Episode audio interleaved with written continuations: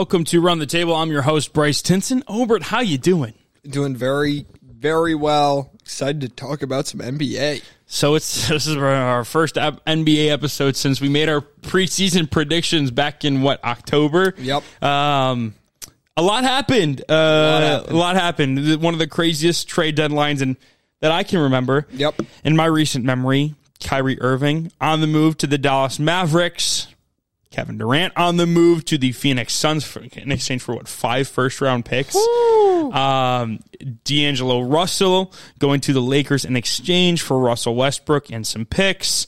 The Blazers were active at the deadline, but in a weird way, didn't really feel like they got much better or much worse. They traded Gary Payton II back. Hey, they might make the playoffs as an 8 seed. Trade Gary Payton back to the Warriors after they just signed him this offseason from the Warriors. Classic Blazers, man. We're not going to be terrible, but we're also not going to be good. Right? We're just going to live in that middle ground. It's just so weird. The Nets have blown everything up.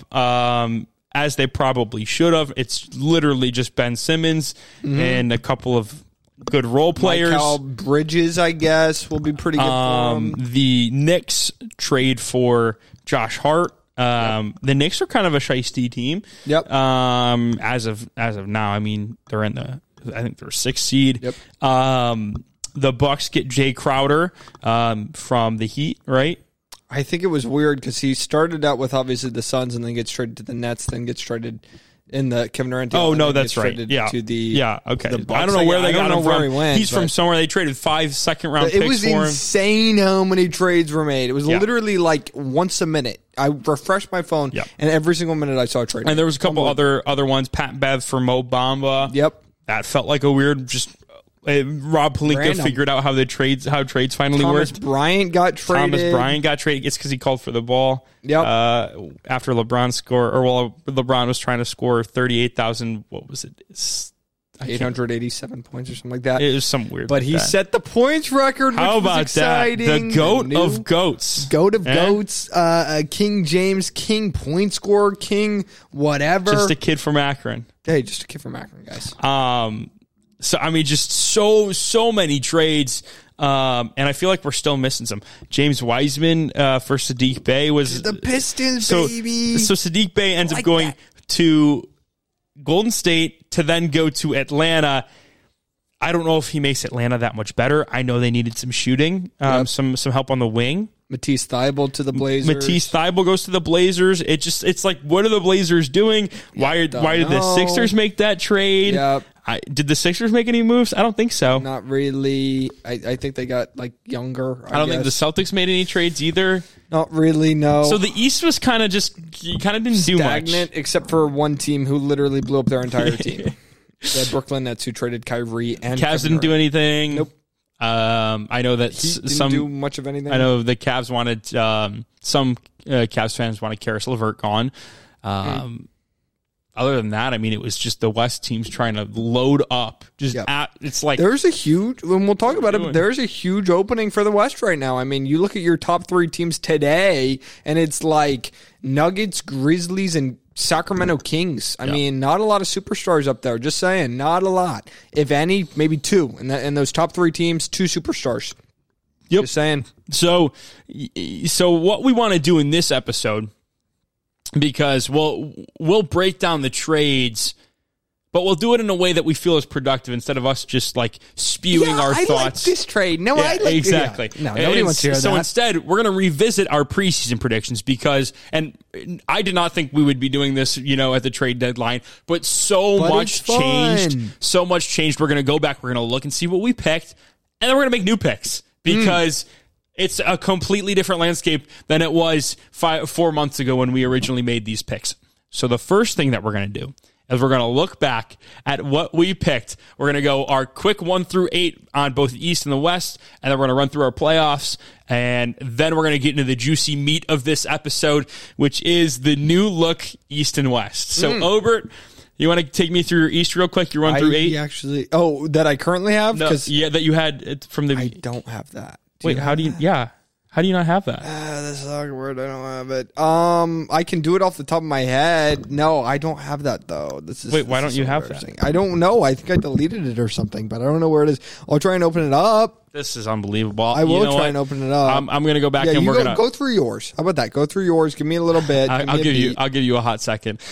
So my 1 through 8 on the east side was Bucks 1, Sixers 2, Celtics 3, Nets 4, Cavs 5, Hawks 6, Heat 7, Bulls 8. Would you like me to also go through my West so that you want me to just go through my entire playoffs? Sure. West, I got the Nuggets 1, Warriors 2, Clippers 3, Timberwolves 4, Suns 5, Mavs 6, Grizzlies 7, Pelicans 8. So I tried to be a little different in the West. I hit on some things, missed on others. The Grizzlies falling off did not happen. So I think Mike had that too, but that was because of butt hurtness. I think he had them going to 6, at 5 or 6. So gotcha. I was like, let's take it one step further. Where'd you have them? 7. Yeah. Okay. So now, what was your biggest success? My biggest success so far is the Nuggets being their best regular season team. Yep. Like that one I had a lot of conviction in. I was like, yeah, this seems like a foregone conclusion that they're going to be the best regular season team. And so far, that's proven true. There are a couple games up on the Grizzlies for the second spot, I think like 4 or 5. Big miss Warriors, big miss Timberwolves. Suns and Mavs, I was in the ballpark as of now. Won't be the case at the end of the season, likely. But I had them 5 and 6. I think they're 4 and 5. So I was, or maybe they are 5 and 6. I can't remember. But I was pretty right about them pre-trade deadline. Pelicans, I was in the ballpark of. They're the 7 right now. I had them 8. On the east side, my top 3 is the same top 3 the actual NBA has, just in a different order. I believe the actual NBA right now is Celtics, Bucks, Sixers. I have Bucks, Sixers, Celtics. They're only separated by 4.5 games, so it's still very much there. And then I have the Nets 4 and the Cavs 5, which to this point is true. Won't be the case at the end of the season. Hawks 7 or Hawks 6, Heat 7, Bulls 8. So I actually did the East really well up until the trade deadline. It's not gonna look right at the end of the season, but up until the trade deadline, I'm considering how the NFL went this year, I'm going to take some pride in picking the East pretty good. Did you find any luck? No. Okay, so here's what we're going to do. We're going to go back and find the YouTube episode, and we're going to try and see what you said. Huh? We're going to do it live on air. Well, okay, but isn't that going to be picked up in this audio or no? Or yeah, no, it is closed captioning. Okay, yeah, it is. So we're gonna hear your thoughts about teams from 4 months ago. I think my guess is I had Celtics 1. I think I had Cavs 3. I think I had Bucks 2. I think I had 76ers 4. That sounds right. I think I had this is where it gets shady. It was a 2 hour 5. It was our 2 hour podcast. I think I had Hawks 5. I'm pretty sure. It's unbelievable how long ago this was. Okay. Yeah, this is going to be tough to find out. Can I put on closed captioning? PBS Kids, Mike. That's what this says. It's live, actually. We're live. Oh, no. Okay, so we had our pick show, and then we went to the... Oh, yes. Okay, so this is... We'll find it.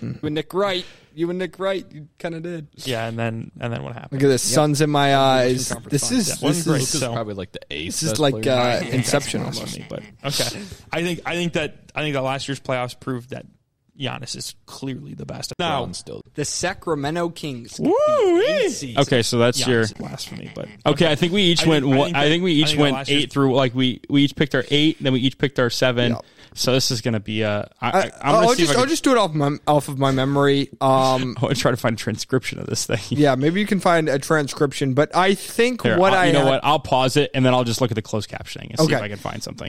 I think what I had was Celtics 1. I think it was Bucks 2, Cavs 3, 76ers 4, Hawks 5, maybe Brooklyn Nets 6, I think.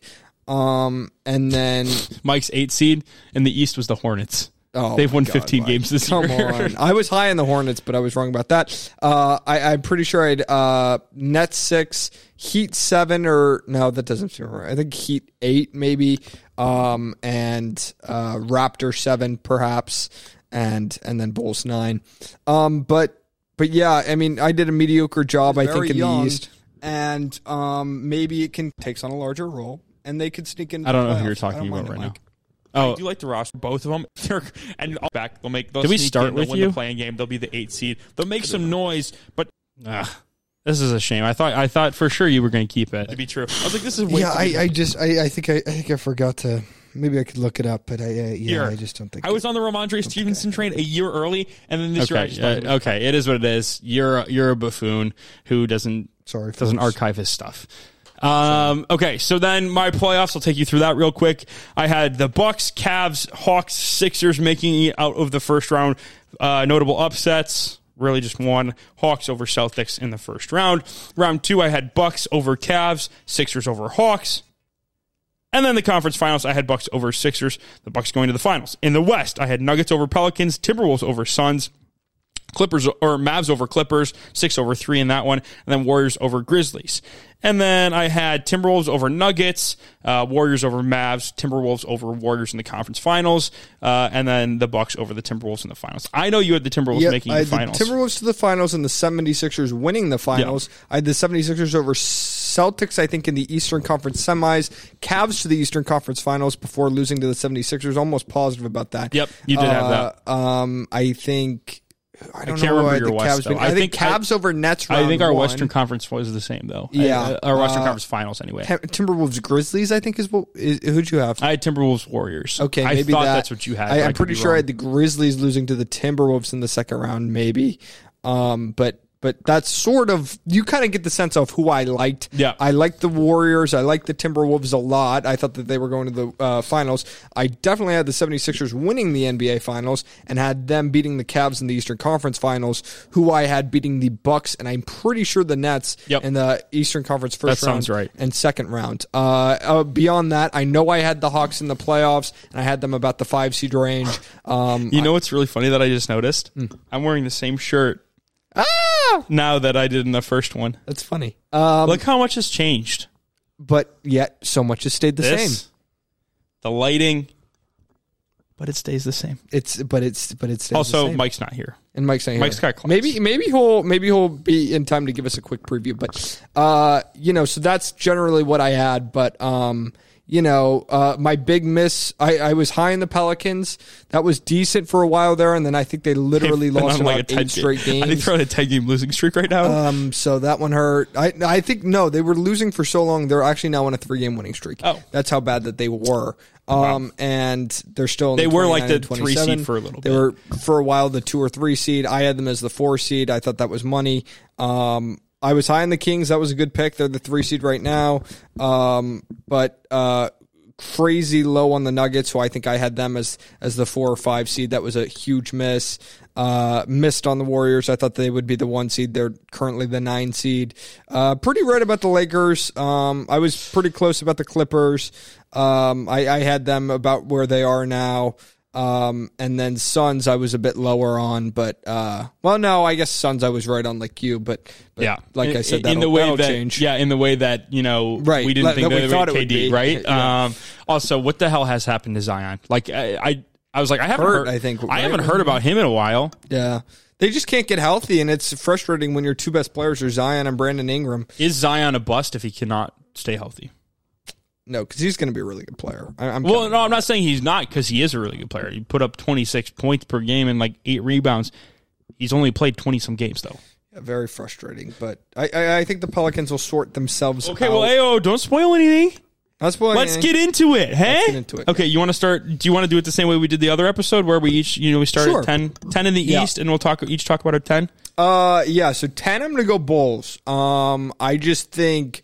Right now, they were pretty much exactly kind of. I think I had them lower in my seeds. I am not too. Yeah, no, you didn't have them very high. I am not too surprised with how the Bulls have done. They thought about making moves at the trade deadline and kind of rebuilding. I think that's what they should be doing right now. In all honesty, I don't really know what they're doing. Kind of just middling with fringe all-star players. Obviously, DeMar DeRozan was unbelievable last year. Yeah, he's coming back down. Like to it was. His season last year was he was the most efficient 2-point shooter, jumper of all time. Right. But just hasn't been the same this year. And then Zach LaVine hasn't been as good, who they thought about shopping. So we'll see how it goes for the Bulls, but they're just not quite playing as well. And I don't really think they have a lot of upside. And that's why I wasn't very high on them in the regular season or in the regular season before the year. Yeah, I'm actually going to make a quick audible, too. I'm going to make the 10 my Bulls, or my 10 the Bulls as well. I'm with you. I just don't think they're a very good team. Yep. You know, you want them to be good just because they got a lot of fun players that you can watch come playoff time, but, like, they're just not, and there's not really anything you can do about it, right? So it's just going to be something that you have to deal with, and I'm with you. I wish they would have shopped, right? It's like, what are we doing here? What are you going to do? But it is what it is. So I'm going to go Bulls at 10. It doesn't change my playoffs, which is a good thing. Yep. So, right now, I'm going to have the Raptors at 9. I think they have a lot of upside and could be really good with a lot of their young players. We saw how good they were at the back half of last season, but they are a bit a ways away from sort of the top part of the NBA. They're 4 games below 500. Right now, they're tied for 10th place in the East. Like, if they want to get to the 5 or 6 seed, hey, man, they're 4.5 games back of the Heat in the 6th seed, and they're 4 games back of the Knicks at the 7th seed. So it's like, oh, we think the East is really kind of like a log jam. It's really close. It's like 4 games is a lot to make up. Yeah. You know, you can get hot, and you can make that up, but they've got to get hot. And they just really haven't been. They've been very average this year. They've been a bit injured, but, I mean, at the end of the day, you kind of have to overcome that. So, I have them as the 9 seed. I do think they increase, but they're just, you know, kind of far back enough to where there's talented teams ahead of them. And if they're not, you know, more talented than the Raptors, then they're at least have a sizable advantage like the Knicks, who I'll get into in a bit. My 9 is the Nets. Like, the thing about the Nets is they have a 10-game cushion, right? Like, they're 10 games over 500, and the teams in the East that are, you know, 10, 11, 9 in that area are under 500. So they have a very sizable lead over those teams. The only problem is you're talking about Ben Simmons, who doesn't play. They're being led by Cam Thomas right now, who is a fantastic offensive player in his own right. But this is kind of like how the Nets were constructed before KD and Kyrie got there. So this is like Spencer Dinwiddie's on the Nets right now. The last time Spencer Dinwiddie was on the Nets, they were a shiesty team that I still think they can win some games, and I think 9 might actually be doing them a little bit of a disservice because they got a lot of... I saw Alex, I think it was Alex tweet this. They got the Nets have the most B-, B and B-plus players in the league. Really. I mean, and he's absolutely right. They don't have anybody that's going to blow you away, but from top to bottom, they may be one of the deepest rosters in the NBA. I mean, seriously, they got guys that can get you points. They got guys that can lock up on defense. I think this is going to be a really fun team to finish the season. I just think that, you know, they're gonna slip, and it's gonna be, you know, a question of how much, not if, because it's gonna happen.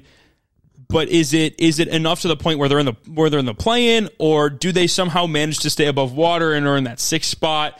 Do they not miss a beat at all? I would see that, you know. I would think if I saw that, I'd be like, well, the NBA isn't real, right? And KD and Kyrie are frauds. Yeah, exactly. But I do think that I think they're going to slip, and I think it's probably to the 9 spot. Although they'll figure it out towards the end of the season, and they're going to be playing some really good basketball going into the play-in and the playoffs.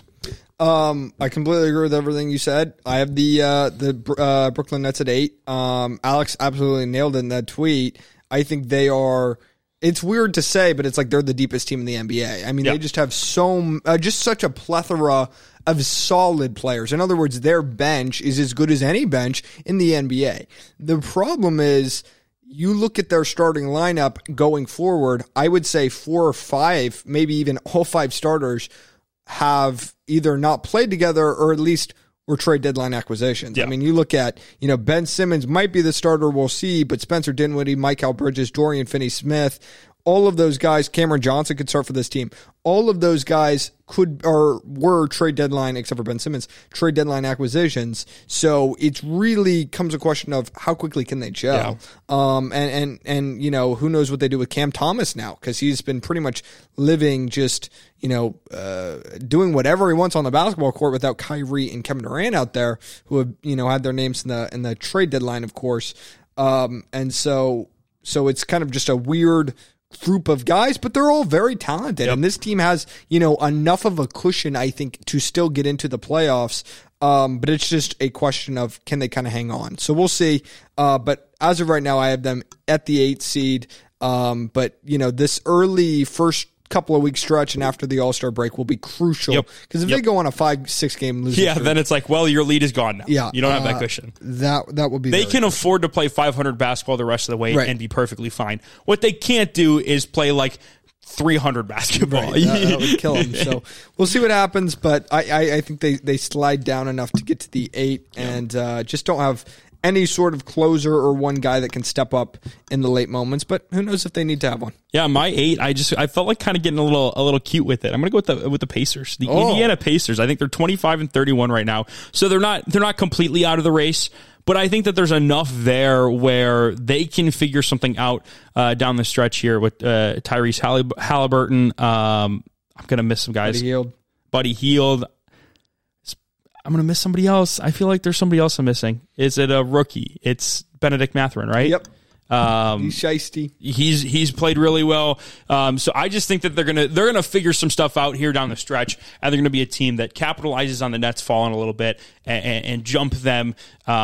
But like this section of the East isn't very good. Yep. So it to me it feels like I'm throwing darts and seeing if something hits for these last couple spots. They were really shiesty at the beginning part of the year, and then since they've hit a little bit of a wall. Struggled. I think they'll figure it out after the All-Star break. It's going to be a much needed All-Star break for a lot of teams, and I think they're one of them that's going to really benefit from that. 7, I have the Hawks. I think they've kind of just gotten a little bit better as the season's progressed, and I think they do enough to kind of cement themselves into that role. But frankly, I mean, I don't know. And, you know, I like their trade deadline acquisitions. I think they gave away Cam Reddish, I'm pretty sure. And I don't know who they got back in return. But I think they do just well enough to cement themselves into the 7 role. But I think, honestly, they're not an extremely talented team. I kind of missed on them. I thought that they would be, you know, absolutely like that. My guess is they're about 5 games over 500, and they do well enough to win a play-in game or two. But, that's about it. Yeah, I have the Hawks at 7 too. I just the DeJounte thing hasn't really worked out. Him and Trey don't get along together, and that was kind of my issue with them. I almost didn't put him in my top 8. That was because I forgot they got DeJounte originally, and I was like, oh wait, that did happen. So like I think I said I had him at 6. I did have him beating the Celtics though, which is in hindsight crazy. That would be insane. That I had that. But like you said, they're just not a very good team. They didn't do a ton at the deadline to be like, oh yes, now they're great. Like Sadiq Bey isn't going to move the needle for them. No. So 7 is probably where they're going to stay. I just, you know, with the rest of the East getting, you know, a little bit better or just already being a good team, kind of feels like the Hawks fell behind the 8 ball and are it's going to be an upward climb for them. And their record as is, they're below 500. Yeah. They've got a long way to go if they really want to get to a They're just not a very good team. And the crazy thing is they have a bunch of talent. It just hasn't worked. And I believe it's, who's there? Is it Nate McMillan? Mm-hmm. Yeah. Sure. Atlanta Hawks fans really do not like him. Yep. Which is crazy because after they played in the Eastern Conference Finals, 2 years ago? Yeah. Right? In the 2020 COVID season? Yep. It's or the 21 season when the Bucks played the Suns. I don't think it was in the bubble because I'm pretty sure it was. No, it was the year after. Yeah, it was the year after. Yeah, that's crazy, and they want him gone. Yep. Well, and you know, fair enough because they've completely underachieved. 6, I have the New York Knicks. Listen, man, they're playing really good basketball. I didn't really anticipate it. Julius Randle has been, you know, one of the best players in basketball. And, you know, you got to give him credit for that. He's just kind of, you know, hard to wrap your arms around and be like, yes, that he is an absolute effing stud. But hey, man, he has been very good for this New York Knicks team, who I thought would be kind of very average. And, you know, they haven't been great, but they've been better than I expected. Yep. Jalen Brunson's been solid. And, you know, RJ Barrett gets better every year. Don't know if he's ever going to be, you know, a star player, but, you know, they do well enough. And I still see them as around a 6 seed ish. I think that's about where they are now. So I don't really see that changing much. And I think they'll be slightly over 500 by year's end. They just they're not quite dynamic enough as far as they're the 7 right now. You know, their best player and they don't have a complete enough team. They don't have a ton of depth, don't have a ton of good players. I mean, Quentin Grimes, right, as their shooting guard, got Jericho, like not a lot to grab onto. But I also say they make up a little bit of ground and profit off of the Nets falling a bit and get up to the 6th seed. Yeah, I have the Heat at 6. The Heat are just kind of what they are. You got Jimmy, you got Kyle Lowry, you have Tyler Hero, you got Bam. It's like they're not going to blow you away. They're relatively old in the grand scheme of things. They play good, solid team defense, but when Jimmy Butler's your best offensive player, yep, right, how good can you really be? I think they kind of just stay the course the rest of the season. They're the 6th right now. I think they finished as the 6th. They didn't do really anything at the trade deadline to get better. Kind of just feels like, hey, we're a 16-game team. Yep, we're not 82, we're 16. That's kind of telling me. So they just want to make the playoffs. They don't care where it is. They just want to make it, and they think they got a shot. So, that's probably true. That is probably true with this team. But I don't think they're a very good regular season team, and so I think they stick at 6.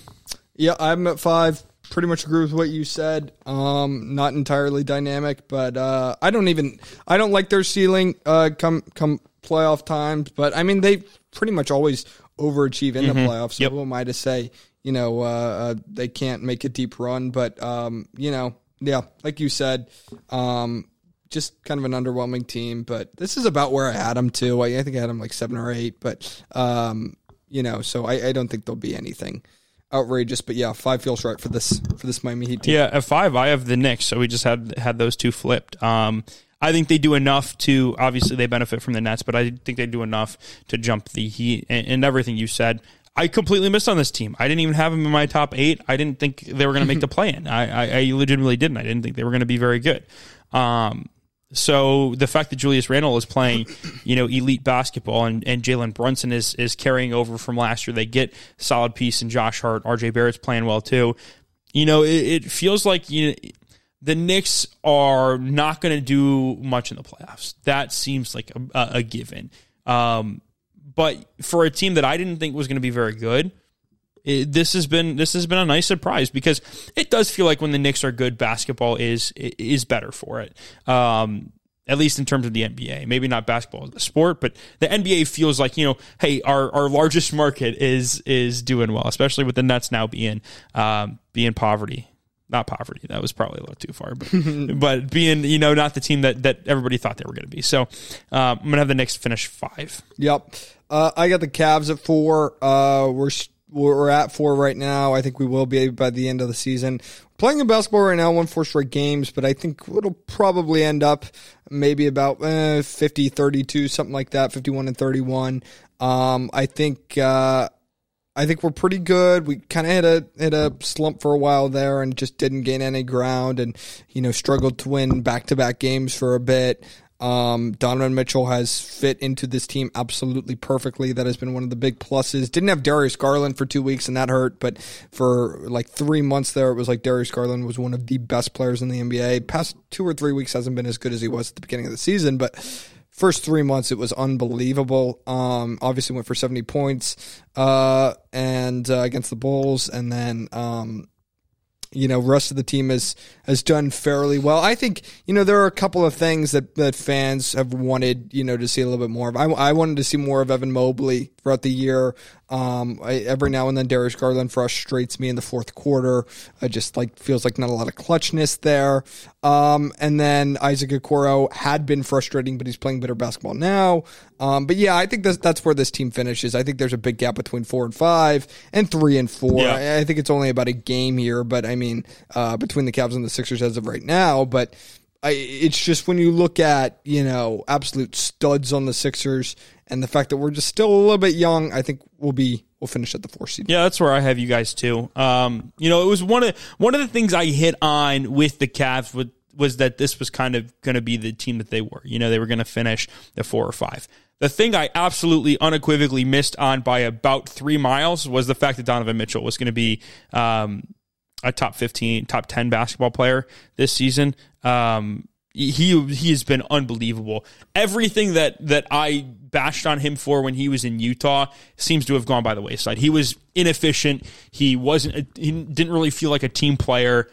Gets to Cleveland and all of a sudden he is a completely different player. He's shooting the ball really well, efficiently taking good shots, and he's passing the ball, finding guys, finding teammates. I mean, this has been the best season he's had of his career. He's the best player on a really good team, a deep team. I saw someone say, or one of the Cavs fans in WUB was like, we should try to trade for KD. I was like, you guys aren't that deep to begin with. You just want to give up all that depth for one guy. Like, I think the Cavs are a very good team and can make some noise in the playoffs. I just, like you said, there's a clear gap between the top three, the Cavs, and then the Cavs in five. Yep. Like the Cavs are really in their own tier in the East, and as unfortunate as that is, I think, you know, come playoffs, we'll see how that translates, but I think it's going to be kind of tough to make a deep run. We'll see, though. 3, I have the 76ers, my preseason pick to win the title, has looked really good. James Harden has had probably, career renaissance, basically, with how he's played this year. He has been a huge surprise. And, I think we all kind of love to hate on James Harden, but, it is fun. Props to the 76ers for kicking the tires, because he still had some juice left. So, props to the 76ers. They're playing really good basketball. I think they keep that up. I don't think there's any reason to see them slipping. So, I've got the 76ers at 3. They still have some ground to make up at 2-1, so I don't really see them getting up that high. But, I think that mainly stays the same. Yeah, I'm just going to be a stubborn bullhead and not change my top 3 because it was close enough. So I'm going to go with the Celtics 3, the Sixers 2, and the Bucks 1. Really not much analysis. These are the top 3 teams in the East. To me, it doesn't matter how they finish because the bottom of the conference is so bad that all three of them are probably going to steamroll whoever they face in the first round. But I want to be right, and so I'm not changing it. I'm not making that mistake. I had the Bucks 2 and Celtics 1. It was pretty obvious who kind of the best teams were in the East. The only difference was I had the Cavs 3, I think, and the Sixers 4, but obviously I was high on the Sixers. So, these teams are very solid, and I think that, there's no reason to believe that anything changes in that top 3. So, Celtics, Bucks, 76ers. Moving to the West, it feels like with all the moves made, this feels nearly impossible to predict. Yep. It'll be fun. And you added in the fact that there was a lot of teams, the Jazz, that played really well for the first two and a half months of the season, haven't played great as of late. Yep. But then just got a bunch of other role pieces at the trade deadline that, if they were to go on a little bit of a run, I don't know. Right. You want to start with your 10? I have the Los Angeles Lakers making the climb up to 10. Obviously, they had a dreadful start to the season, so bad that people were like, oh my God, this is embarrassing, sell everything, blah, blah, blah, blah, blah.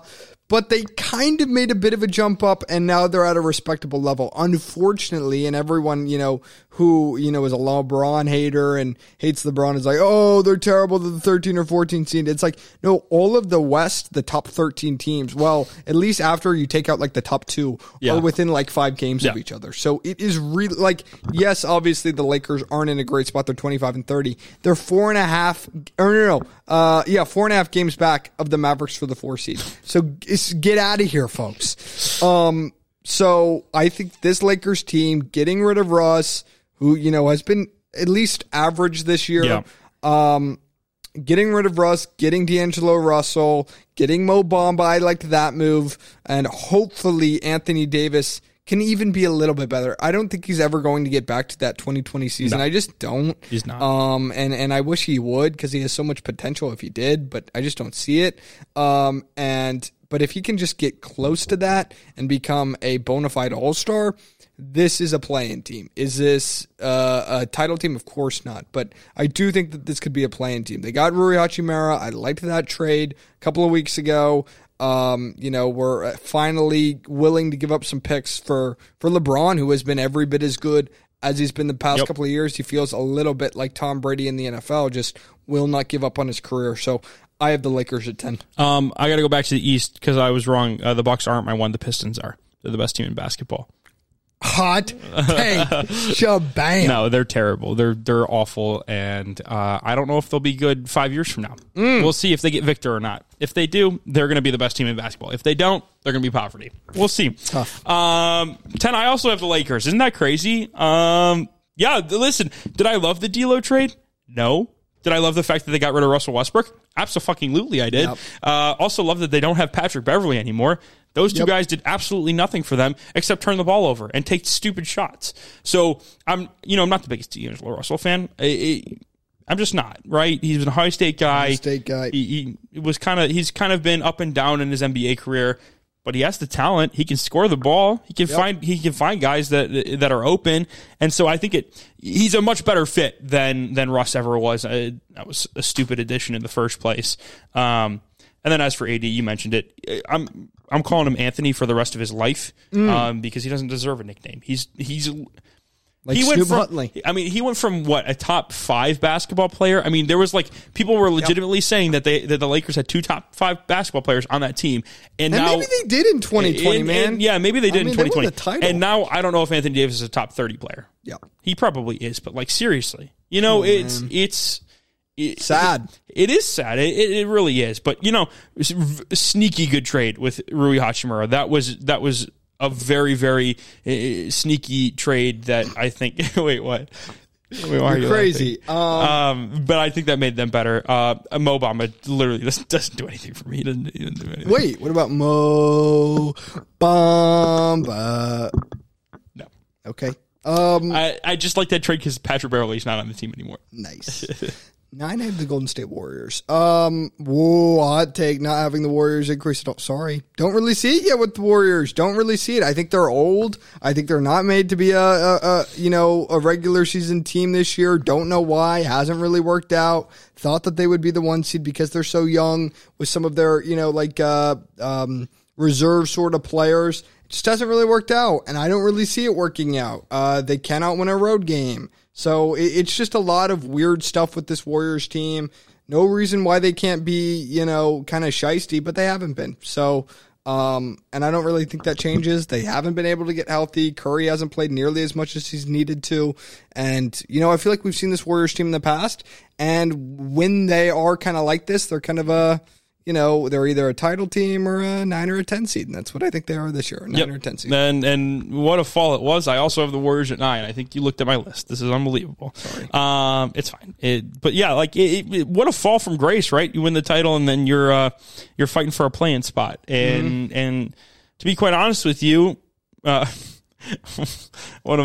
guy from WAB tweeted out, so you're telling me that the Golden State Warriors traded a bunch of picks and players to literally get a guy they could have re-signed last year. Unbelievable. Yeah, that's exactly what they did. And it smells of desperation to me. They're just, they're old, right? Their best players are old. The Warriors, I don't know how they won the title last year. I really don't. I can't figure it. I still can't figure it out. Tatum doesn't have the clutch gene. That's why. There you go. How did they even make it to the finals?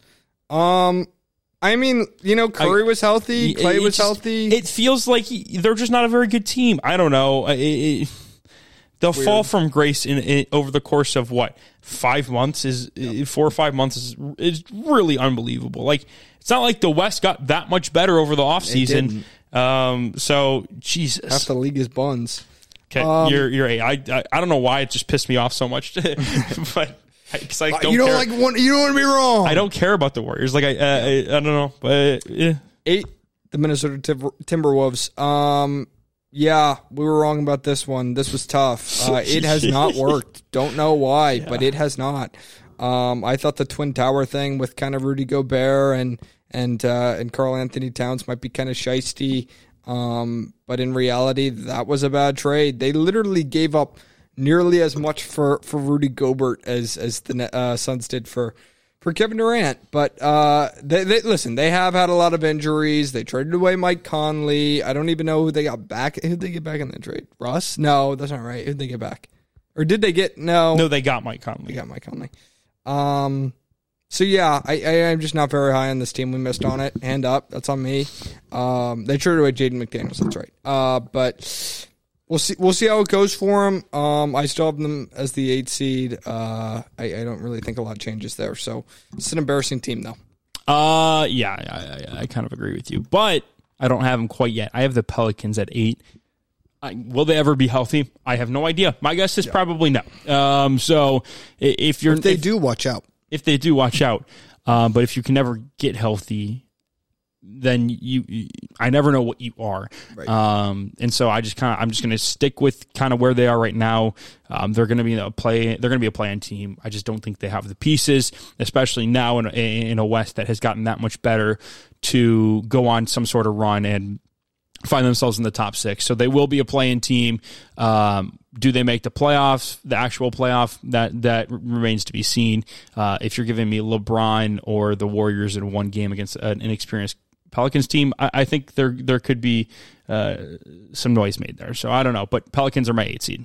7, I have the Clips. Not too much here. It's tough for them to stay healthy, stay consistent with a couple of players who don't really like to stay healthy, in Paul George and Kawhi. So I'll have them as the 7. I think they're not really built to be a regular season team, but we'll see about the postseason. My 7 is the Timberwolves. Yeah, everything you hit on is exactly what I want to hit on. We were wrong. Very wrong. I had my reservations, which is why I only had them as the 4 seed in the playoffs. And then you had them going to the finals. And then I had them going to the finals because I thought that it would take some figuring out. Yeah. And then I thought they would figure it out. And it doesn't look like they're going to figure it out. Cat's just not that guy. Mm-hmm. They've been waiting for years and years and years for him to take that next step to the elite status. He's just never going to get there. And so by trading for Rudy Gobert, all they really did was kick the can down the road for a complete rebuild. And they're going to make the playoffs. Yeah. Just because I feel like they have enough talent that it's going to be okay.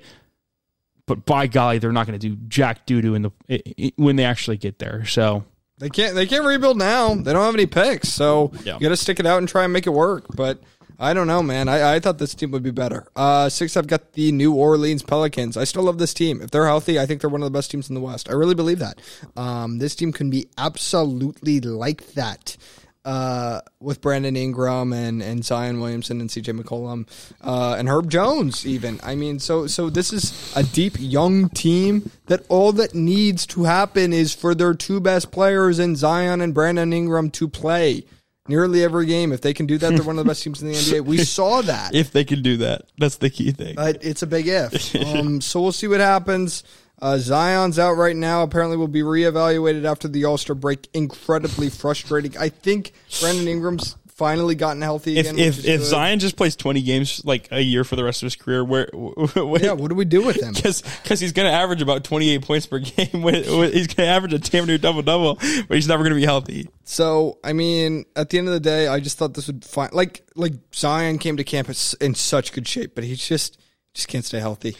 I still like him as a 6, though. My 6 is the Clippers. Everything you said, they just feel like they're built to be a playoff team. They obviously don't care about the regular season. They just want to make the playoffs. Kind of in the same way that the Heat are, except the Clippers actually have legitimate offensive talent and can score while also play defense. So, they're 6. I don't know.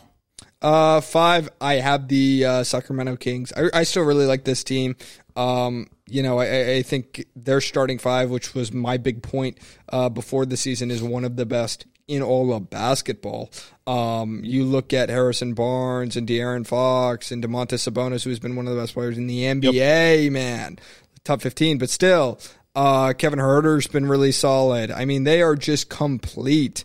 I just love this team. I have them as the 5 seed. They've been playing great basketball. Exactly like I thought they would, actually better than I kind of thought they would be. So really excited about this Kings team. I'm going to go with the Mavs at 5. I just feel like with Luka being hurt, I don't know if Kyrie can carry a team that, in all honesty, doesn't have much depth to begin with. They traded away 2 of their better depth pieces in Dorian Finney-Smith and Spencer Dinwiddie in order to get Kyrie. And it is what it is, but they got Jaden Hardy, and there's another kid who the night they traded for Kyrie both put up 29 points. And so that has me feeling a little bit better, but I don't know how much longer Luka's going to be out. That does worry me because a Kyrie-led team isn't going to be very good. One last night. Did you see that? Against Clippers. Yeah, I did see that because he had a nice little layup that I saw going around towards the end of the game. Yeah, but the Clippers are, like I said, like they're just not a regular season team. So I think the Mavs are going to struggle a little bit just because Luka isn't going to be healthy. And then when he does get back, I'm interested to see how those two kind of mesh on the court. But yeah, I think they probably stay around 5 as much as I would like them to be higher. I have the Mavs at 4. Pretty similar to what you said. Listen, I liked this trade. Having not signed Jalen Brunson in the offseason, which I think was a big mess, and only having Luka Doncic, to handle the ball in the backcourt, which, seems like, that's no big deal, but it's like, if teams want to double team him or anything like that and just try and take him out of the game as much as they can. They don't really have a guy to go to like they did last year with Jalen Brunson. They needed a guy like Kyrie, and obviously there's so much baggage off the court. But he does seem to be pretty good or pretty solid after he gets traded. It's like, okay, I'm happy now. I'm happy. There's like a honeymoon period. For like 2 months. Right. 2-3 months. 2-3 months. There's a bit of a honeymoon period where he's all happy and everything's good. And, for this year, that'll work. That'll work for them. But beyond that, there comes the huge off the court issues. But on the court, I like this trade. I think they should have signed Jalen Brunson in the offseason, and they wouldn't have had to make this trade. Mm-hmm. But I would have been able to keep Dorian Finney and Spencer Dinwiddie, which would have been nice. But and listen, Kyrie's better than Jalen Brunson. He is, but. I think there is still a huge concern. Well, I'll get into it later. But defensively, don't know if this team. Yeah, and like you said, zero depth. But we'll see how it works out for him. I have the Mavs at 4. At 4, I have the Grizzlies. Listen, I don't like this team. I really don't like there. It wasn't. When I originally made this pick, it wasn't I don't like this team. It was I just didn't think, with how young they were, it was going to be sustainable to be that good. And now the shit that they're doing on the court to other teams, I really don't like them. Like, Ja is getting into all this trouble for literally no reason. Dylan Brooks is the dirtiest player, I think, in the NBA. And this is an NBA that still has Grayson Allen in it. So... It's kind of to have that title is truly unbelievable. But they still are a good basketball team. I don't want to say that they're gritty like they were in the 2010s because they're not. They're just kind of assholes. But they're good enough to maintain their place at the top. So I think they fall a little bit. But I think it's the 4 seed. I have the Phoenix Suns with Kevin Durant at 3. Listen, I would like to put them a bit higher, but at the end of the day, they're only 30 and 26, and I do think there will probably be a bit of a meshing period with Kevin Durant. My initial thought process to Kevin Durant going to the Phoenix Suns was, okay, this is the best team in the West. That starting 5, I think everyone's first reaction was, oh my God, holy cow, that starting 5 is the best in basketball, and I think it really is. CP0, who, yes, he has no rings, but might get one this year, combined with Devin Booker Kevin Durant. I don't know what they'll do at power forward, probably TJ Warren, I guess. It'll be TJ Warren, or it'll be KD at the 4, TJ Warren at the 3. And then obviously DeAndre Ayton at the 5. So this is just an absolutely stacked starting lineup, and with Kevin Durant, I think maybe it's a couple of games where they get off to a bit of a rusty start, but that's about it. This team will absolutely start humming. How could it not? Yeah. I don't think it's to the point where it's like, this is such a loaded team that, oh, it's unfair if they win the title, or like, oh, like if they win, like this team is, unfairly constructed and the NBA literally needs to step in. Like the Warriors were. They were like that. But listen, folks, this Suns team is 30 and 26. Yeah, and I predicted them to be a 6 or 7 seed. I didn't think they were an otherworldly. And it's not like the Warriors where it was like they had 4 top 30 players. Right. Like DeAndre Ayton's fine. CB3 at this point in his career is fine. Yeah, but it's like it was D Book trying to carry a team that had some talent. We got Mike in here. Mike. Oh, it is Mike. He's back. It is Mike. What? He blamed us for locking the door. Michael, grab a mic. We're doing our NBA predicts. So yeah. You were. Oh. But yeah. I mean, I don't think it would be so. Like, obviously, you know, Kevin Durant's a snake. We all know that. He's a huge snake. You know, bad person for joining the Warriors. Doesn't want to compete. We all know that. But joining the Suns team, I don't really blame him. Like, because there's a fine line between, okay, you're trying to go to a winner, which is acceptable, and you're going to it. Like, it's tough there. Like, because you can't really blame a guy if he, you know, like Dame Lillard, who doesn't want to compete and wants to stay on, you know, the Portland Trail Blazers, who with him are at best going to be a play-in team. Well, they're still not. I mean, neither one of us had them making the playoffs, right? So. And I don't even have them making the play-in. Yeah, same. But. So there's that, or you can have Kevin Durant, who it's like, oh, as soon as he joins a good team, he's a snake, and like, you know, so it's tough there. He has been a snake in the past. I don't think this is necessarily a snake move. I think this is him just wanting to join a good team. I wouldn't have said, you know, anything if you joined the Cavs. I think this is about what that was as far as talent on the roster. So don't really blame Kevin Durant for that. I don't think this is, you know, a snake move or anything like that. I think this Suns team is the best starting five in basketball and probably the best roster in basketball, but not overwhelming to the point where any other team doesn't have a chance if they're fully healthy. So as of right now, I have them at 3. My 3 is the Kings. Everything you hit on it. They're just a really fun team. I didn't even have them making the playoffs in my first go around because I just thought that, you know, they were going to keep doing this where it was like you were going to think they were going to be good and then they were going to fall off the wayside. But the Kings are legit for the first time in God knows how long. So really fun, really cool to see that the Kings are shiesty. And I have them at 3. Yep. 2, I have the Memphis Grizzlies. I do like this team because they're a natural rival to the Warriors, and I hate the Warriors. Can't stand. Well, the Warriors aren't good anymore. So, yeah, I guess that's true. But I did root for the Grizzlies a lot in the playoffs last year, and I'm going to. I like Desmond Bane. I like Ja Morant.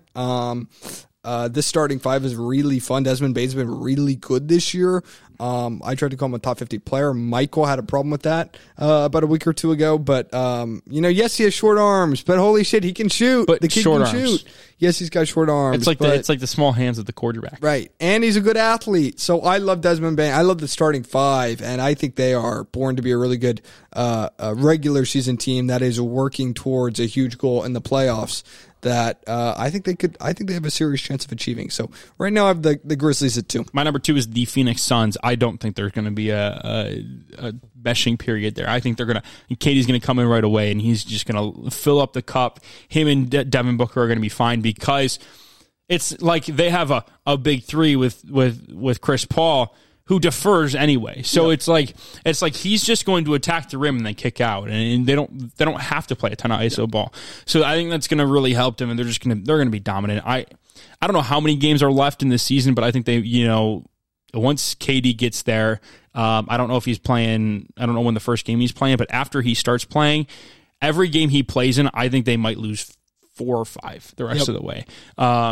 He'll probably sit a couple of games. I wouldn't be surprised there, but they are going to lose max 5 games when he plays the rest of the season. So just look out for the Suns to go on a serious run. 1, I have the Denver Nuggets. They obviously, and I missed on this one. I think I had them as like a 4 or 5 seeded sort of team. I just didn't really think Michael Porter Jr. and Jamal Murray coming back from injury would make for, you know, huge additions, but they have, and I was wrong about that. I mean, they have been fantastic this year, and it has been a very balanced scoring attack. I mean, I looked at it and I thought Nikola Jokic was really just, being that guy, and he has been that guy, but he's been impacting the game in different ways. He only is scoring 24.9 points per game, which is a lot less than I thought it was. So in reality, it's an accumulation of players stepping up, whether it be Michael Porter Jr. or Jamal Murray, and this, or Brett Brown even to some extent, and this team has really been very good, and I don't think there's any reason to believe that won't continue. They have a sizable lead. I think it's like West. 5 games, right? 4 or 5 games. It's going to be hard for a team to surpass them. and I don't think anybody will. So I have the Nuggets at 1. Yeah, this was the one I hit on. I'm sticking with it. Although trading Bones Highland feels weird for them. Yeah, I don't think that one. Because he was such a good player off the bench, you could give him some points. It feels weird. I don't know if there was something internal going on there that they just felt like it was time to move him, but that felt like a weird trade. Yeah, I'm sticking with the Nuggets at 1. This is just something they do. They're a good regular season team. Like they're kind of like the Jazz used to be, where it was like they would win 55 games and be like the 3 seed, and it was like, oh my gosh, and then they would lose in the first round. The Nuggets aren't going to lose in the first round. That's not going to happen because they are such a good team. But like, if you were asking me today, where do I think they rank in terms of the West in title chances? Probably like 4. Yeah. Like it just, I don't know. Come playoff time, they just don't really, rise to the occasion. So, playoffs. Right? You get into the playoffs. Okay, you want to start in the East? You want to start in the West? What are you feeling? Sure, we'll start in the East. My 1 versus 8. So I had the Raptors actually getting out, beating the Nets without a real star player, and how the Raptors play at the end of the seasons. I think they have the momentum, and just overall, at that point, the actual kind of star talent and star players to beat the Nets in a one-off sort of game there. So I do have the Raptors. I have the Hawks beating the Bulls. So that takes care of it. Or Hawks beating the Nets, and then Raptors beating the Bulls, and then Raptors over the Nets. So I have the Raptors making it, and then ultimately falling to the Celtics, who I think they give sort of a series, 5 or 6 games to the Celtics before the Celtics ultimately win. So my plan goes Hawks over Pacers, then Nets over Bulls. The Nets ultimately beat the Pacers to get that 8 seed. With this Nets team, I think they're better in one game than they are in a series. Okay. Just because a guy like Cam Thomas can go for 45 points a night, and that was known coming into the league. It was just whether or not he could be consistent with it. And then you add the depth in there, and I think that one game they can win. And if they beat the Bulls, I like their chances against the Pacers team that, young, may not be very good, right? They don't have the playoff experience that the Nets do, but the Nets are going to get swept in the first round of the Bucks. There's just no way that they're going to be able to stop Giannis. You could try to put Nick Claxton on him. He's not fast enough to stop Giannis. And then you add the fact that Chris Middleton's healthy, Drew Holiday's healthy. They get Jay Crowder now. They still got Brooke Lopez. Joe Ingles is coming off the bench. This team is just unbelievably good and deep. There's no way the Nets even steal a game. 76ers, Bucks over Hawks, 2-7. I have another gentleman's sweep here. Bucks taking this one 4-1. It'll just be, Bucks outclassing the Atlanta Hawks. I just think there's a sizable enough gap between, the Bucks' best player versus the Hawks' best player. This was a close series a couple of years ago, but I don't really see that as the case this year. The Bucks win this one pretty handily and skate through to the Eastern Conference semis. Yeah, I feel like this is going to be a straight sweep. I think the Sixers. I have the Sixers, by the way, as my 2 seed over the Hawks. I think it's going to be a straight sweep. It's a little bit of a revenge for the semis 2 years ago when they blew, 3-1 lead. 3-1 lead, and they blew an insane 25-point lead or something in game 5. So I think it's revenge. Doc gets back finally at the Hawks, and they just play really good team basketball and suffocate the Hawks. There's going to be one game that's really close, and the Hawks might be able to steal. So there's a possibility they could go to gentleman's sweep, but I just think the Sixers are too good. So give me a sweep there. 76ers over Knicks. This is where I have a sweep. I think this is easy for the 76ers, and I don't think... Yeah, I don't think it's close. I just think Knicks aren't quite there yet. I don't know if they will be, and the 76ers are right now ready. They're ready to do it. I get the 76ers sweeping the Knicks. I got the Celtics over the Heat. I think this one probably is a gentleman's sweep. I think the Heat are good enough to take one, especially in the playoffs. They're going to be feisty. They're going to give the Celtics a run for their money, but the Celtics are just too good of a team, too talented. Jason Tatum is good until he gets to the finals, so there's that. That's true. I think 4-1 Celtics with the home court end up winning at home. Yeah, 5 would be at home. Yeah. I'm taking the Cavs over the Heat in 6 games. I think the Cavs are the better team this year. Heat are old and they're playoff experienced, and I get all that, but the Cavs are more talented and I think the better team, and and they win this game, this series fairly comfortably, although it goes to 6. Yeah, I'm going to take the Cavs in 6 over the Knicks. It's just because the Cavs struggle on the road to play, and so I feel like going to the Madison Square Garden is going to be tough for 2 games, but ultimately I think they win their 2 at home, and then they close it out in MSG with a Donovan Mitchell 50-point performance. Wow. How about that? You like that? Sure. Let's go to the West. I like Nuggets over the Lakers, who somehow, with their playoff experience and LeBron playing out of his mind for 2 games, take down the Warriors and find a way to take down the Clippers, who go from the 7th seed, lose to the Timberwolves, and lose to a LeBron who's playing out of his mind in the play-in. So the Lakers somehow skate in to the first round of the playoffs and then get sent home in maybe 5 games, but I likely see, a sweep or 4-1 sort of thing for the Nuggets, who are playing fantastic basketball and showed the Lakers hey guys, this is it. Come on. And that's it. Yeah, I hate you because I also have that. I have Nuggets, Lakers in the first round. I have the Pelicans beating the Timberwolves, the 8-7, and then I have 10-9, and then I have 10-7. I think the Lakers, if they were to match up with the Timberwolves in a 1-game winner take all, LeBron ain't losing that. So Lakers make it in as the 8. They lose in 5. LeBron plays out of his mind in game 3, and they're able to take 1. And then the rest of the series, they lose by 30 points. Right. Grizzlies over Timberwolves, who, like I said, get in as the 7. Semi-competitive series, I think it goes to 6 games. Renewal of the Grizzlies versus Timberwolves rivalry. I think it's fun for a bit, but ultimately the Grizzlies get the job done. They're a better team. We saw it last year, and the Timberwolves were a lot better than they were this year. So I'm taking the Grizzlies fairly comfortably, but I will say the Timberwolves get a couple of games, and the Grizzlies win in 6. I've got Suns over Pelicans for my 2-7, but I think this goes 6. I do think that by the playoffs, the Pelicans should be healthy. And like you said, they're a damn good team when they are healthy. Zion, B.I., C.J. McCollum, they offer the matchups that you would want going up against a team like the Suns. I think that if there's a team to beat the Suns early on, it is the Pelicans if they are fully healthy, because you mentioned Herb Jones. You talk about Brandon Ingram being able to match up with Kevin Durant a little bit. Who's going to guard Zion, right? True. It'd probably be 8 on Zion, and I like Zion's feet in that battle. So I think that, ultimately the Pelicans can, if they are fully healthy, can give the Suns a run for their money, but it's not going to be enough. They're just too young. The playoff experience of the Suns is going to prevail, and they win in 6. Suns over Pelicans in 7 games. I thought about going 7. I did. Hey, man, I think this Pelicans team finally gets healthy at the end of the year, starts to get rolling last 10 games of the season, and makes it in as the 6th seed. And when they do, they give the Phoenix Suns a real run for their money.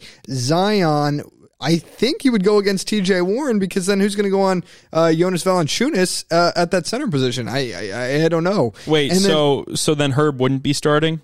No, he would come off the bench, probably be their 6th man or something. So my bad. And then, at the worst with Kevin Durant, maybe it would be Brandon Ingram. You probably have to put KD on him, right? Right. Because TJ Warren's not going to be able to stop that. And guess what, folks? You're going to make Kevin Durant guard on one end and then, go for a bunch of points on the other. That's going to be tough for the Phoenix Suns.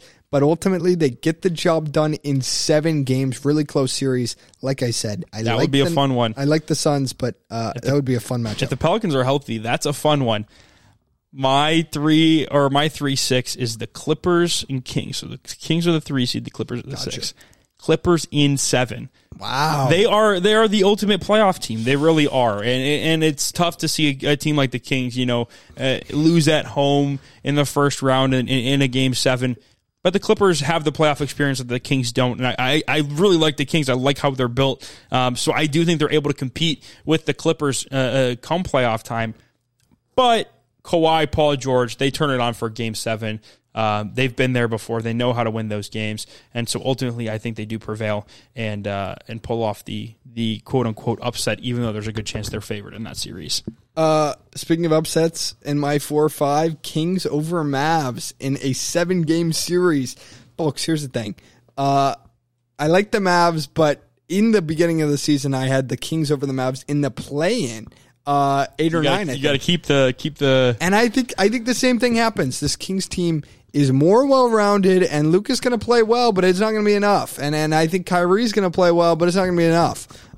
Those guys are going to have to guard a lot, and it's going to be tough against De'Aaron Fox and Kevin Huerter, who will probably be getting a ton of screens, looking for open three-pointers. De'Aaron Fox is maybe the fastest player in the league. So yes. That will be a very difficult matchup for the Mavs that I think the Kings ultimately win in 7, get to the next round. I've got the Mavs over the Grizzlies in 6 in round 1. That would be really cool. See, the thing with it is that you get a team that, let's be honest, the Mavs aren't great defensively. The trade made them worse defensively. Dorian Finney-Smith was one of their better defenders. But the Grizzlies aren't great defensively either. They've got guys that can play defense, but do they have guys that can play defense on Luka and Kyrie? I don't think so. Ultimately, I do think that the playoff experience of Kyrie and Luka is, and you're going to hear me talk about playoff experience a lot. It's because there's a lot of young teams in the West. And I think that the Mavs are set up offensively to just score more points than other teams, which is how you win basketball games, if you didn't know. So I'm not, the defense doesn't matter to me as much. Just because I know that they could go for 130 a night. But I do think that the defense is what costs them 2 games. Ultimately, though, it'll be a combined 70-point game between Luka and Kyrie that is able to push them over the top. And so I have the Mavs winning in 6. Back in the East, I have the Celtics over the Cavs in 7 games. Rips my heart out. But, folks, this is what I had for the Eastern Conference Finals, I believe, in my predictions, but I had 76ers over Cavs, I'm pretty sure. Anywho, I like the Celtics here. The Cavs have played very well against the Celtics in the regular season. That's why I've gone to 7. I think we match up fairly well with the Celtics and provide some difficulties for them, but ultimately, we just don't have enough against a team who has dominated the East, so the Celtics get the job done over the Cavs for the first time in a long time in the playoffs. I mean, LeBron tormented that franchise, so I think we provide a very difficult matchup, but not quite get the job done because this is one of the best teams in the East. I have the Bucks over the Cavs in 6. I do think that the Cavs probably offer the Bucks the biggest obstacle in terms of their run to the finals, just because having a guy like Evan Mobley, who is 7 feet tall, long, and can move, he's nowhere near as strong as Giannis, but he's at least big enough and long enough to get in Giannis's way and make him uncomfortable a little bit. Mm. I do think, however, the problem for the Cavs comes in that Drew Holiday and Chris Middleton are both really good defenders, and so they'll be able to switch on and off of Donovan Mitchell and not necessarily take him out, but they're going to make his life a lot harder than it would be if the Cavs are playing a team like the Knicks, where Donovan Mitchell is probably going to average 30 in that series. So I think that the Bucks ultimately do pull it out in 6. So they win in Cleveland, game 6. But I think it's a really fun series, and the games, all of them are really tight. Then I have the 76ers over the Bucks in a bit of an upset. 3-2 here. 76ers are playing great basketball. I think this is their year, and it's going to be tough with Joel Embiid. I think he's one of the best players in basketball. I don't know who can guard him, and I think the 76ers get the job done. I think they're more dynamic offensively than the Bucks, and I think they win this series. Yeah, I have the Sixers over the Celtics. It's the same thing that you said. Who's stopping Joel Embiid, right? Offensively, they're just so well-rounded. They can score from everywhere. They've got the inside-out game going. I don't know, man. I'm kind of with you there. The Sixers, if any year was their year, it is this one. It just feels like the stars are aligning a little bit for them to go on a little bit of a run and maybe win the whole thing. Western Conference now. What is it? Semifinals. Okay, so now I have Nuggets and Kings. I have the Nuggets winning this series fairly easily. I would say 5 games, maybe 6 games, but probably 5. I think the Nuggets kind of get through this fairly quickly. I think the Kings, fantastic job against the Mavs, but now you're facing an actual, complete title contender, and that's where it gets tough for a young team, and I think they kind of face reality in the form of, one of the best or one of the league's best players and a really good supporting cast. So they just don't have enough to really pose any sort of threat, and the Nuggets get the job done in five. I have the Nuggets facing off the Mavs, so I've got a 1v5. I have the Mavs winning. I have them winning in six. They match up really well against the Nuggets. Okay. The Nuggets don't have, like, Jamal Murray is their one offensive player that moves well without the ball. MPJ doesn't really, and Jokic definitely doesn't. He is slow. You call him fat, right? Right. So I think that defensively, the Mavs are able to match up well against them. Okay. And then, you know, on the flip side, I think that the Mavs are able to get, you know, kind of what they want offensively. The Nuggets don't have elite defenders across the board, and I do think that we've seen the Mavs beat better teams with less talent. And I think that you kind of have to throw out, you know, which team is more talented at the end of the day, because Luka and Kyrie are going to play 40 minutes in this game. So they're going to score the basketball. And as long as the bench shows up, which they did in last year's playoffs, and you saw what happened. I mean, they were able to beat teams that were probably better than them. And I think that's what happens here. So I think I think the Mavs are going to be able to pull it off. I do think it goes seven. So I think it's a very, very gritty series that comes down to the wire, but I think the Mavs are able to pull it off. Last semifinal game, I have the Suns and Grizzlies. Suns pulling it out, another close series. I think it goes down to 7 games. This Grizzlies team is very good. They play together. I think that's, you know, a big thing that, you know, a lot of teams, especially today, like the Nets. I watch so many, like, how often did you watch the Nets and say, even with James Harden and Kyrie, oh, that team played together? You just didn't. Nope, never. And the Grizzlies do. They're young. They played, you know, together as a team for a while. And I think in some way that's as important as playoff experience. But it's not good enough to get the job done because the Suns are just the most talented team in the West. I think, again, goes to 7 games. Very tough series. But like I said, Suns have just enough to get over the top. Too much talent, too much scoring, they win a close series. I've got Clippers, Suns, and I think the Suns win in 5. The Clippers, this would be a fun matchup, don't get me wrong, just because the Kawhi on KD aspect of it and having Paul George, you know, maybe D up Devin Booker. But I don't think they have enough offensive firepower to keep up with the Suns. I think they're able to steal either game 1 or game 2 on the road, and then they get absolutely destroyed the rest of the series. The Suns are a legit team. I mean, that goes without saying. But I feel like of any of the matchups in the second round, that's probably the best one the Suns could get is the Clippers, just because they match up so well offensively and defensively with them, and I don't think the Clippers match up very well, so...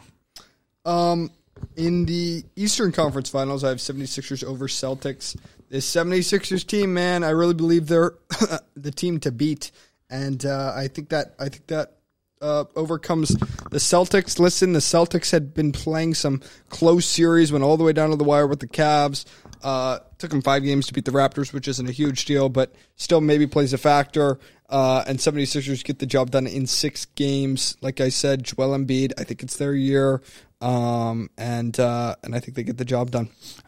I have Bucks Sixers. I'm going to go with the Bucks in 7. Wow. This is going to be an all-time series, like one where you look back. Remember the 2023 Eastern Conference Finals between Giannis and Joel?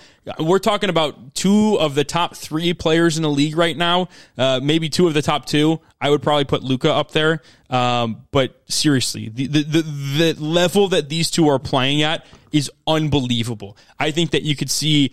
I think they would have to guard each other probably. Right. I don't know if Brook Lopez is going to be able to stop Joel Embiid. I don't know who's stopping Giannis on the Sixers. That's the kind of matchup problem that really only the Cavs are capable of stopping with a guy like Evan Mobley. The Sixers don't have a guy like that. Or Joel isn't fast enough to keep up with Giannis and his dribble moves. And so I think that there are some matchup problems that the Bucks can create having Giannis that eventually pushes them over the top. But it's going to go all 7, and there are going to be some classic games. Joel Embiid's going to hit a buzzer beater.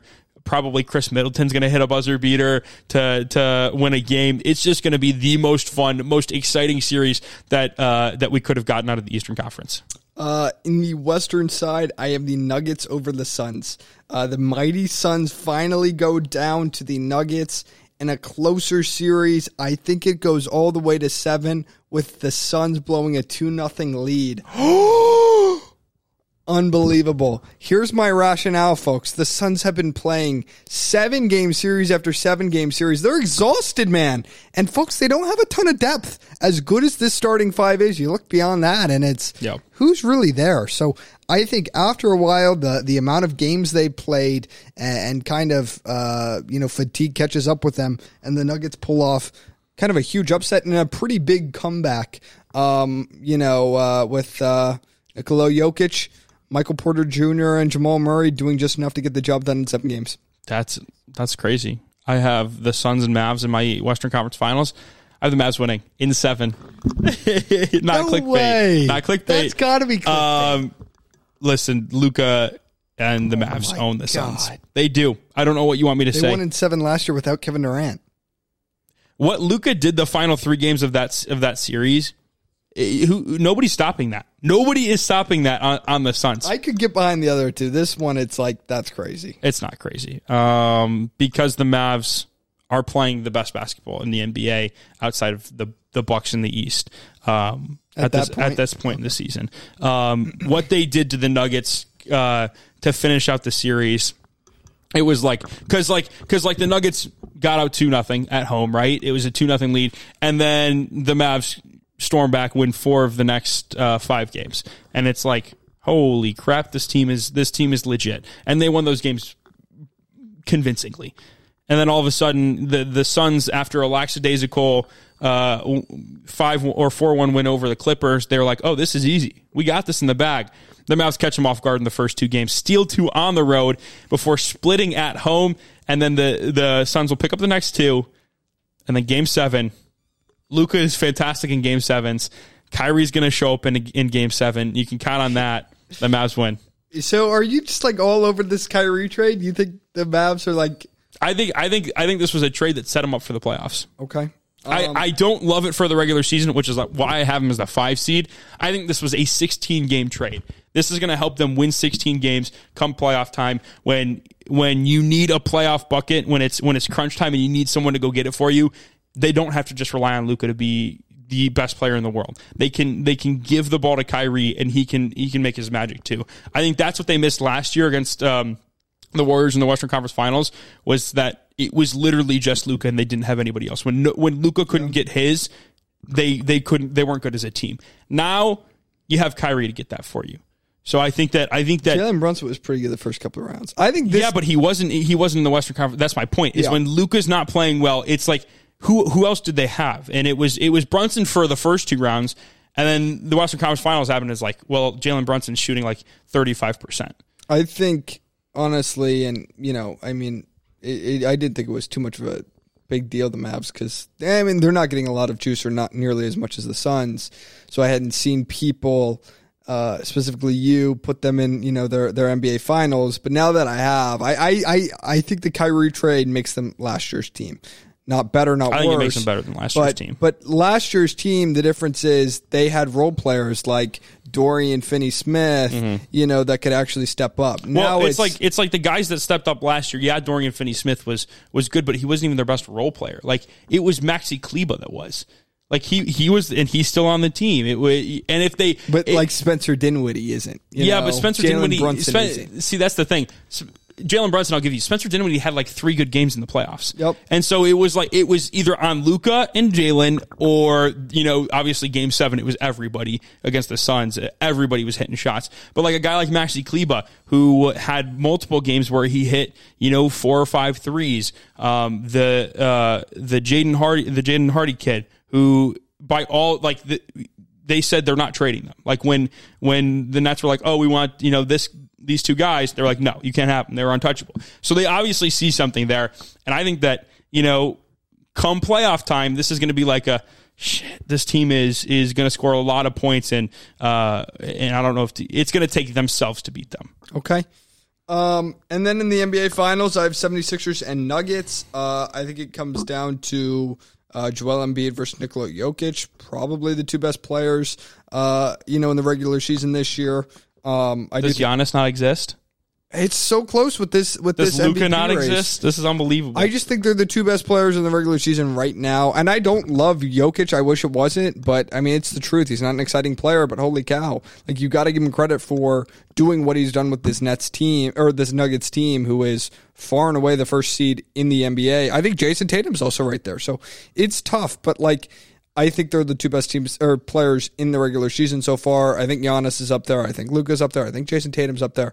Right now, that's the two players I would kind of pick apart. And I think they have been for the past 2 or 3 seasons. I got to see his stats. Oh, yeah. I didn't realize that he was putting up 33. There are three guys putting up 33 points. Jeez Louise. Giannis, Luka, and Joel are all putting up 33 points a game. And the crazy thing is, it's like, you know, when you look at Jokic, he's obviously only going for 24.9, but what he's doing outside of scoring, he's literally averaging a triple-double, which last time that happened, we gave Russ... Well, no, we didn't. Last time it happened, Russ was on the Wizards. That's right.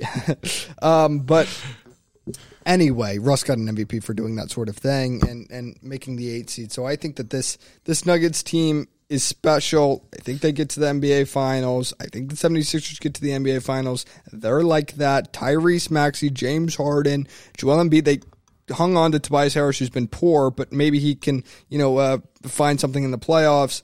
And I think the 76ers ultimately win the NBA title. I think the Nuggets really don't have a lot of deep playoff experience except for a few years ago when they got beat pretty soundly against the Lakers. So, in the bubble year. So I think it'll be tough for them to overcome the 76ers, whose run or farthest run is also in the Eastern Conference Finals against the Raptors. But, and that was a completely different team. But at the end of the day, the 76ers get the job done. My preseason, NBA title pick, and I'm going to stick with it. I'll say 6 games. The Mavs are winning it all. No, I'm just kidding. No, they finally meet their match and both teams coming off of Game 7. The Bucks, they're just...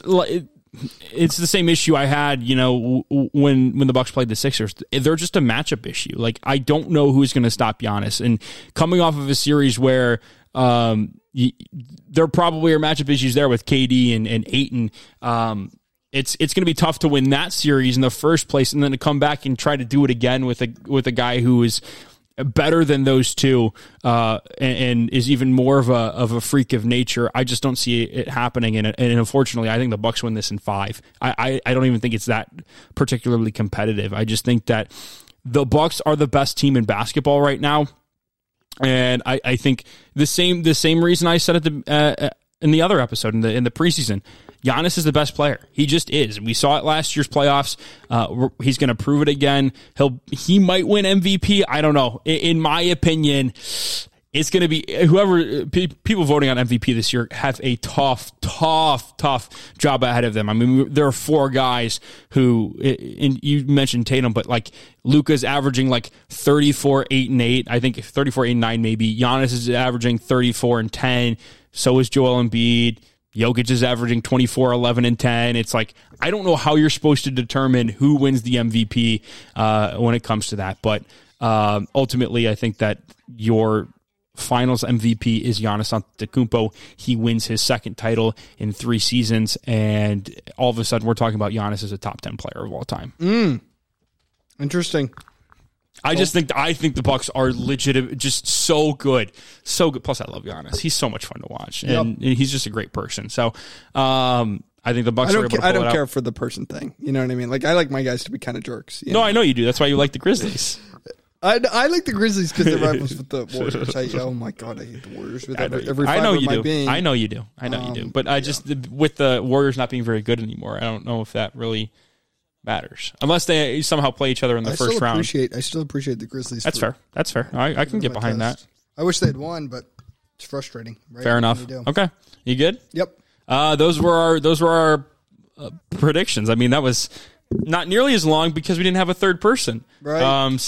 But I feel like we went in depth. I tried to be, I tried to be a little bit different. I didn't want to go chalky Suns Bucks. For the I was a little bit different, for the second time. Yeah, you were for the second time in 3 years. And so I went with the Mavs, and it's not going to happen. I know that, But you know what? I can believe, because it's going to be the team I'm rooting for in the playoffs, so I can be a happy little boy. Yay! Thank you guys so much for watching. Hope you enjoyed. Catch you on the flip. See ya.